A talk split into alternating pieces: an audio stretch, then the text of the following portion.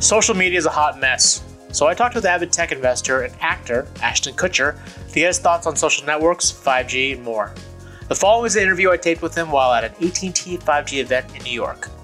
Some of his answers may surprise you. I'm Roger Cheng. This is your daily charge. Ashton, so today's event was all about 5G and talking about some of the applications. Uh, and I know you've been a tech investor for a long time, 15 years, I think you mentioned on stage. What about 5G excites you? I think uh, number one, just just the pure play bandwidth, um, and the, I think there's three three functions, right? It's like bandwidth, speed, and, and low latency. The thing that gets really exciting to me as an investor, number one, low latency.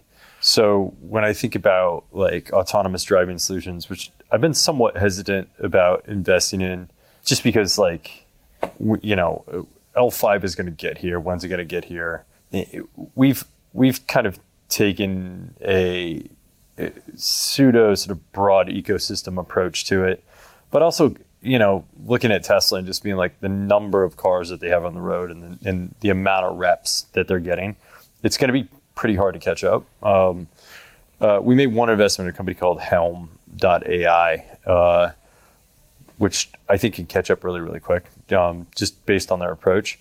But the beautiful thing about it is like the V2V solutions where you can have cars talking to other cars, you can have smart city solutions um, that basically enhance and actually make L5 possible. Um, and and I think that that lives on the backbone of 5G, right? Like w- without that, you you really can't get the number of sensors in that dense of uh, an area to to truly enable, you know, intelligent stoplights, intelligent you know car to car communications, um, and so so that is one thing that I think is probably the most exciting, you know, aspect of it and then just fundamental low latency. Like if you don't have that low latency, you're still going to have an issue. So 5G enables that.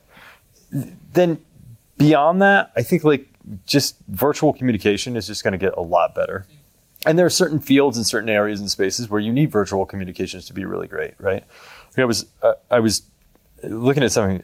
I think like five or six years ago. I have a friend um, who who runs an R and D lab um, and he was showing me what military grade um, video conferencing looks like relative to everyday human grade video conference. Like our Zoom, regular Zoom calls. You know? Yeah, well, I mean, it wasn't there wasn't even Zoom at that point in time, but um, but it was like FaceTime, you know, like or Skype, right? You know, at the time, and and and he was just showing me what military grade looked like relative to to civilian grade and and I was like, well, why do we need that? Like you can see, you know, you can see and hear the person. And he he said, you know, when you're making a decision about whether or not to go to war, you want to see if the general is sweating, and which makes total sense, right? Um, but now we're talking about like if board meetings are happening on these, you know, teleconference environments, you're going to have the same sort of ability to really sense how somebody's feeling about something when they're when they're giving you their position on a decision that you're making.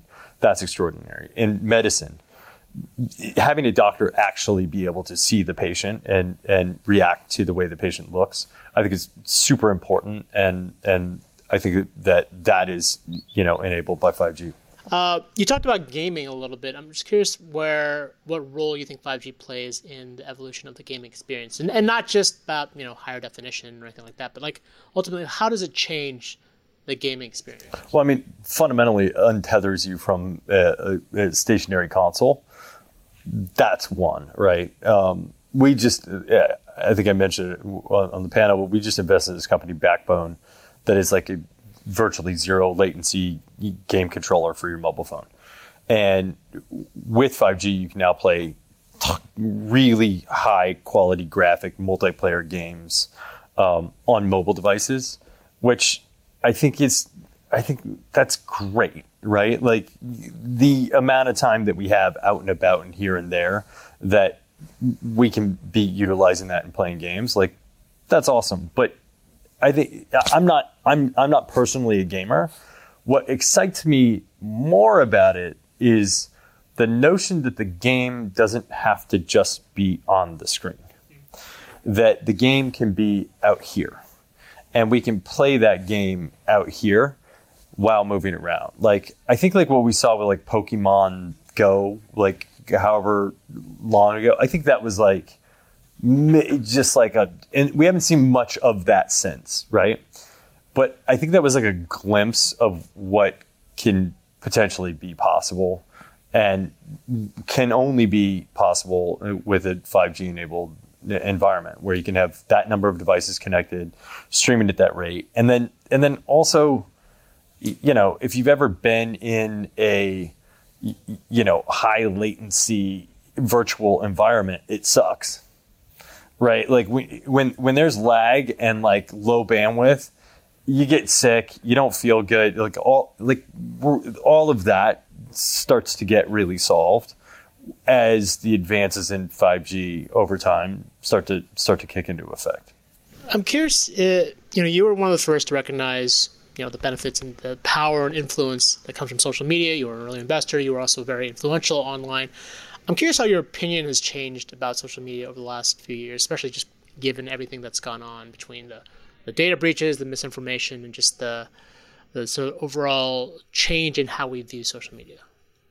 Beautiful question. um, so uh, when when I when I first started playing around with Twitter and social media in general,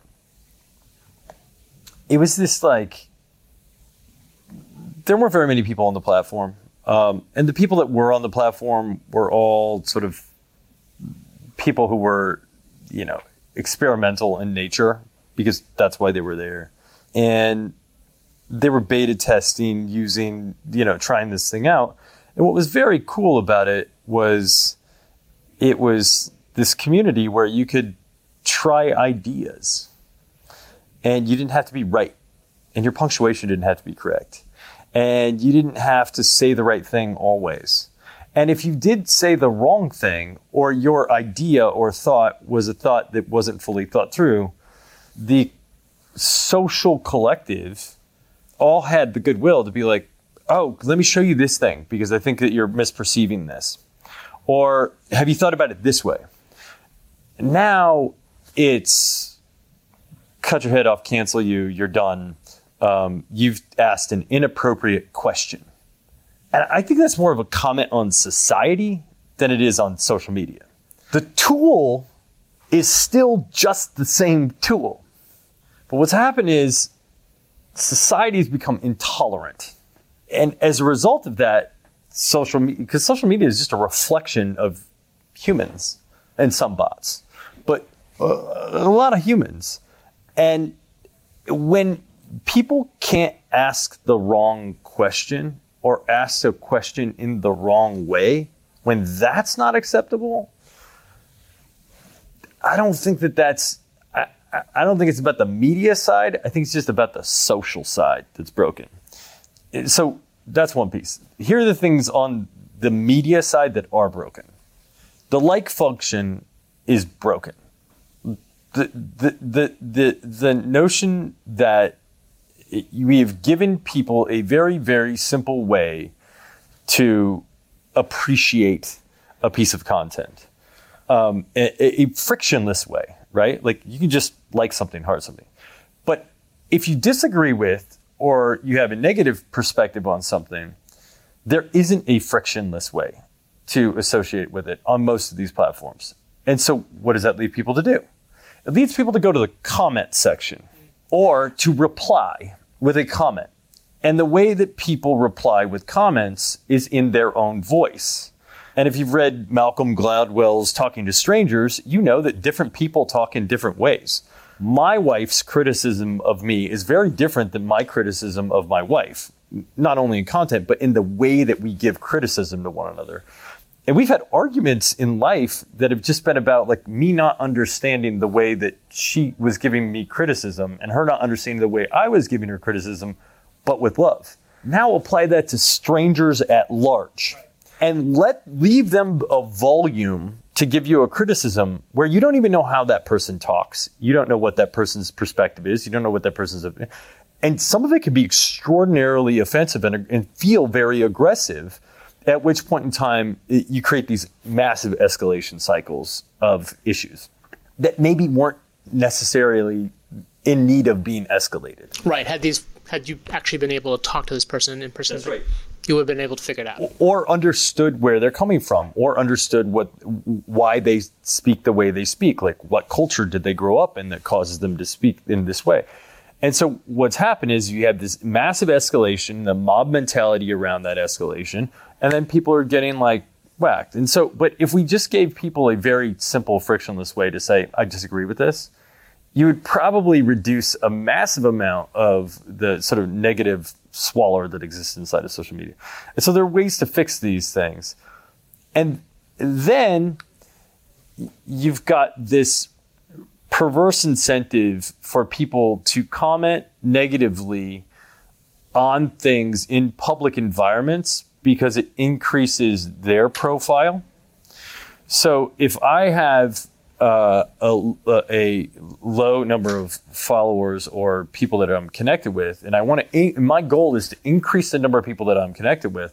The easiest way to do that right now is go to a highly influential, very connected person's page, make a negative, blasphemous, crazy comment that ranks to the top because it gets a lot of people recommenting on that. And now all of a sudden people will be curious about me and potentially follow me, even if they disagree with me. And so you're you're driving negative attention towards individual and you're, you're, actually creating this perverse incentive for people to be negative thus to drive negative attention to drive overall attention um, so that that's so the landscape has shifted also on top of that you have major media organizations that weren't on social media when i was very proactively advocating because i was talking about the potential of the democratization of media. But now, some of the largest accounts that are on social media are giant media organizations. So, I don't know. Long winded answer of uh, I'm not sure.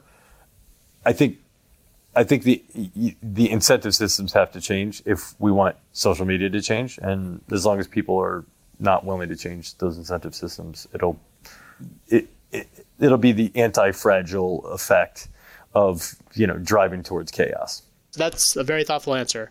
You've had a number of successful tech investments like Uber and Airbnb.